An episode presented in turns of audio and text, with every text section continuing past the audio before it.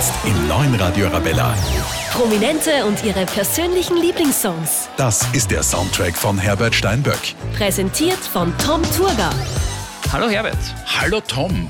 Echt schön, dass du da bist. Ja, danke für die liebe Einladung. Ja, jederzeit. Du bist ja seit vielen Jahren ein Fixpunkt in der Kabarettszene, warst Konferencier im Simple, hast an der Volksoper gespielt, bist im Duo unterwegs, bist solo unterwegs. Was kannst du nicht? Opern singen. Ich habe zwar elf Jahre an der Volksoper gesungen, also Charakterkomiker mit Gesangsqualitäten und nachdem ich erklärender Schauspieler bin, geht sich das gut aus und das mache ich neben einem Kabarett sehr, sehr gerne, weil es ein bisschen über den Tellerrand hinausschauen ist. Was gibt's da aktuell für Projekte? Aktuell haben jetzt schon begonnen die Proben für Friederike in Baden. Das ist eine Leha-Operette, Ja. wo ich netterweise gleich vier Rollen spielen darf. Und ich habe versucht, bei den Gagenverhandlungen das ein bisschen einfließen zu lassen. Natürlich. Ich gesagt, Hallo, ich hätte gern das Vierfache.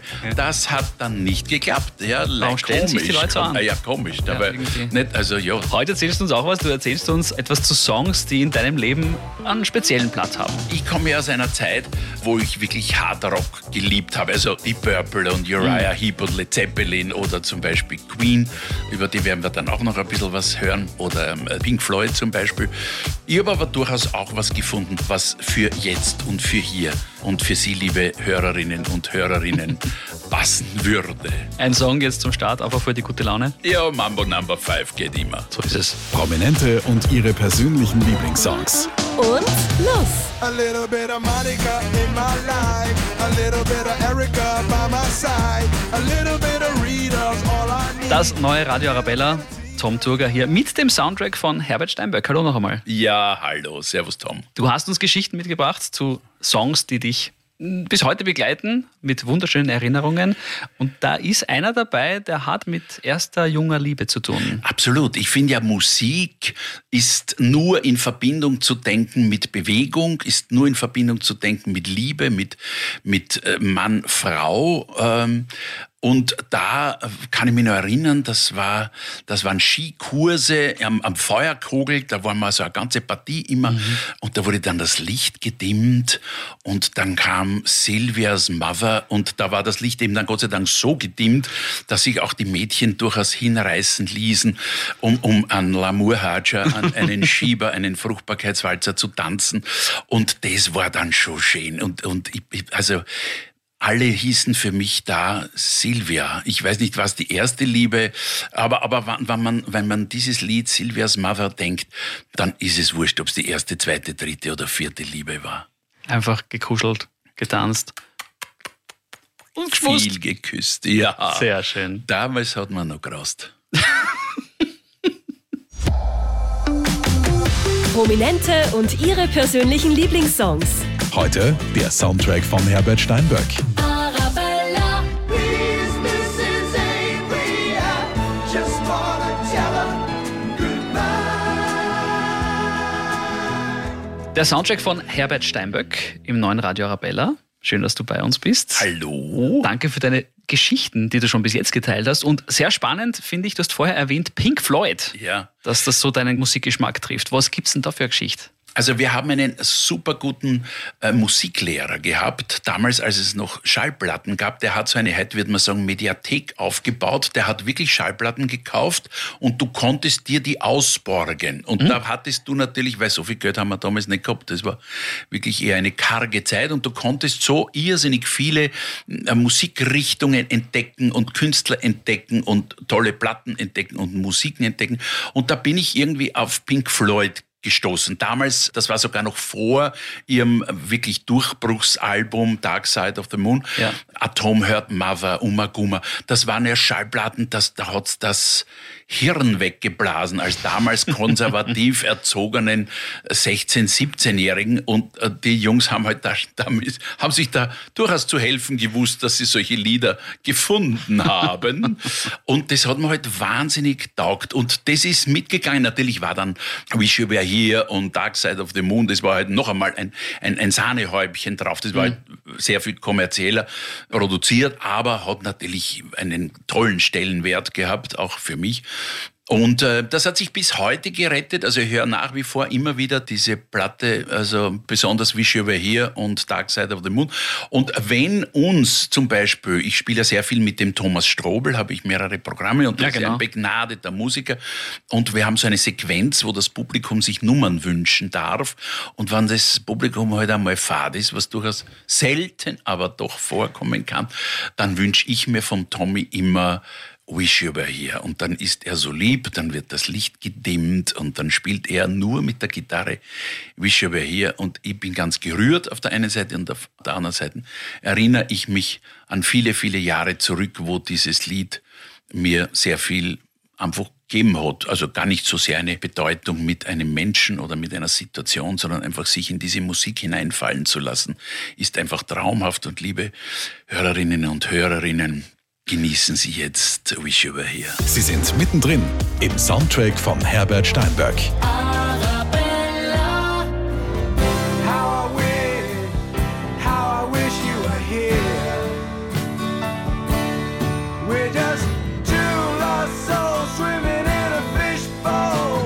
Herbert Steinböck, heute bei mir zu Gast. Grüß dich, Tom. Hi, Ich bin noch immer da. Bist immer noch da?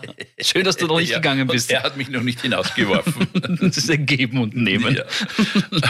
Du hast vorher erzählt, du machst natürlich auch Operette, Kabarett und unter anderem auch einiges am Musical. ein wunderbarer Musical-Kollege, der Andi Bieber, den ich privat kannte schon vorher, der hat gesagt, hörst du, nach Wien kommt das Musical Producers von Mel Brooks. Und ich habe mir gedacht, was? Ich kenne, mir mal die DVD gekauft, habe mir das angeschaut und habe gedacht, ja, das wäre so diese eine Rolle von diesem Nazi, von diesem Franz Liebkind, die würde mir echt gut passen, musikalisch auch, wäre das interessant. Und ich bin dann wirklich, und auf das bin ich, muss ich echt sagen, echt stolz. Ich bin dort hingegangen zur Audition Nix mit toller Ruf, Kabarettist äh, Steinbeck und Rudle, wow, der ist eh ein Promi, überhaupt nicht, weil die Besetzung, also das war wirklich das amerikanische Broadway-Team. Die haben kein Wort Deutsch kennen, die sind da gesessen und die haben nach ihrem Gutdünken besetzt, also wer ist talentiert und passt am besten für die Rolle. Und da habe ich wirklich diese Rolle ergattert. Und so bin ich eigentlich ins Musical hineingestolpert. Warst aber grandios. Ich habe dich gesehen. Dankeschön, danke. Das war auch wirklich einer meiner schönsten Rollen, weil auf dieser Figur bin ich so draufgelegen. Das hat so super gepasst. Also das hat auch wirklich großen Spaß gemacht. Aber da habe ich irgendwie Musical-Luft geschnuppert und seitdem lässt mich das aktiv und passiv nicht los. Und jetzt haben wir beim Brückenschlag zu Queen, weil ich war dann in der Premiere, also ich habe immer Queen gehört und Queen wurde ja immer auch im Radio sehr, sehr gepusht, vielleicht mehr als andere Altrocker von damals. Und in den Anfängen hat mich die Musik gar nicht so erwischt. Aber im Laufe der Zeit habe ich das immer mehr gewusst, dass man das taugt. Und dann war die Premiere in Wien mit diesem Stück. Und also die, die Geschichte, das Libretto fand ich, ja, hm, äh, ja muss, muss jetzt nicht sein. Aber es war eine wunderbare Band, es war ein wunderbarer Cast. Und dann kommt eben Bohemian Rhapsody, das ist eben der Höhepunkt. Und bei der Premiere, da rennt mir jetzt noch die Ganselhaut auf, bei der Premiere kommt nicht der Hauptdarsteller, sondern der Vorhang geht hinten auf und hinten kommt wirklich Brian May heraus. Völlig entspannt mit einer Jean, mit einem Oh. weißen Hemd, mit seiner Gitarre und spielt dieses, also da habe ich geglaubt, jetzt, jetzt ist alles aus. Das war so gut gemacht und mit so minimalistischen Mitteln war das ein Höhepunkt in meinem zuschauerischen Leben, wo ich mir gedacht habe, ja, genau so nimmt man tausend Leute mit und macht die künstlerisch fertig. Und aus diesem Grund habe ich mir das gewünscht. Und hier auf dieser Aufnahme, interessanterweise, spielt das Solo auch der Brian May. Welche Überraschung. Surprise.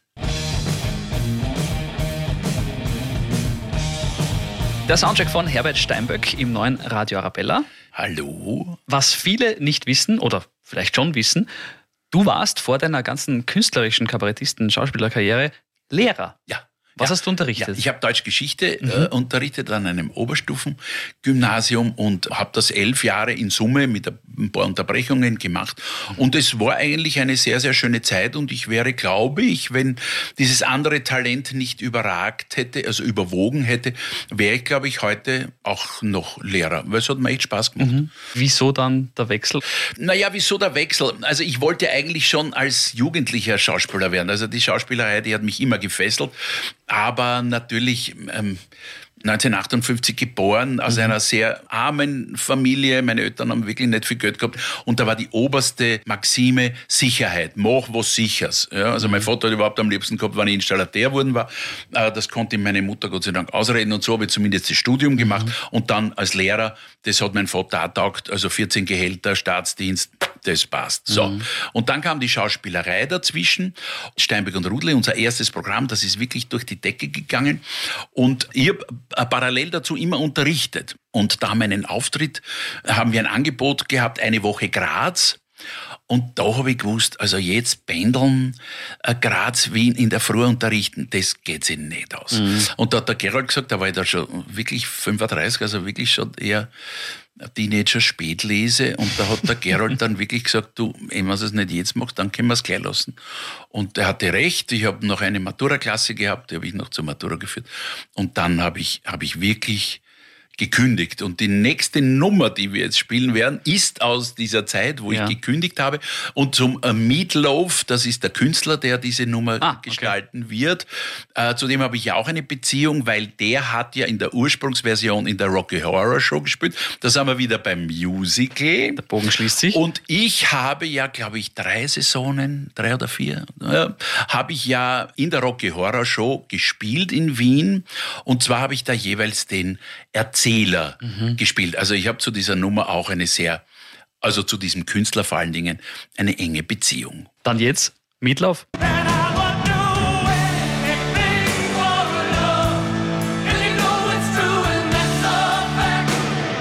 Der Soundtrack von Herbert Steinberg. Wordrap.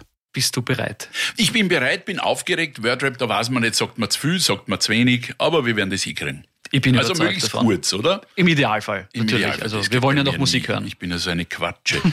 ja, nein, vielleicht. Geht schon.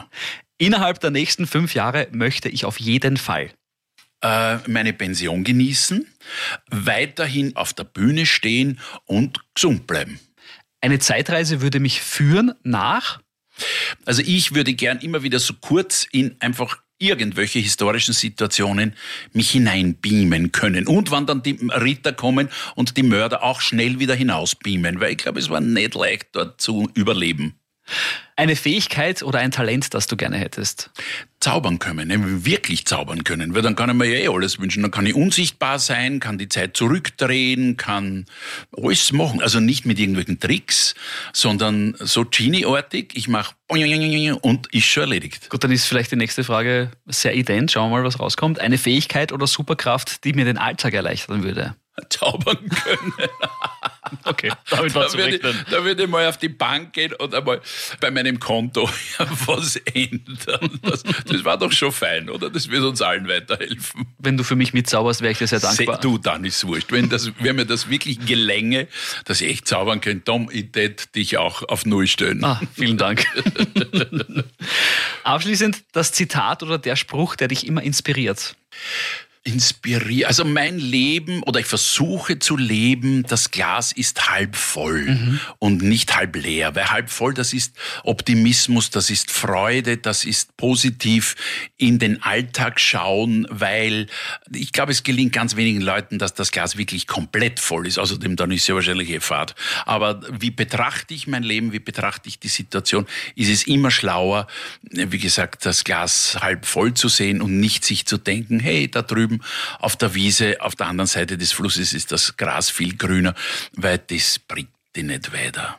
Mit welchem Song würdest du das in Verbindung bringen? Ja, also da fällt mir was ein. Ein wunderbarer Künstler hat auch schon einen Tipp gegeben, womit man eigentlich so gut wie jedes Problem lösen kann. Und das ist der Mike Krüger. Man muss nur den Nippel durch die Lasche ziehen. Ich hab's befürchtet. Ja, dann kann ja nichts passieren. Ja? Nein, du hast vollkommen recht. Genau. Dann hören wir uns den Mike Krüger an, mit dem habe ich nicht gerechnet, aber spielen wir gerne.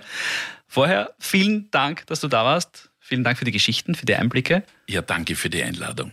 Ich hoffe, liebe Hörerinnen und Hörerinnen, Sie haben Spaß. Danke, Herbert Papa. Ciao. Sie müssen nur die Nippel durch die Lasche ziehen und mit der kleinen Kurbel ganz nach oben drehen. Da erscheint sofort ein Pfeil und da drücken Sie dann drauf und schon geht die Tube auf. Prominente und ihre persönlichen Lieblingssongs.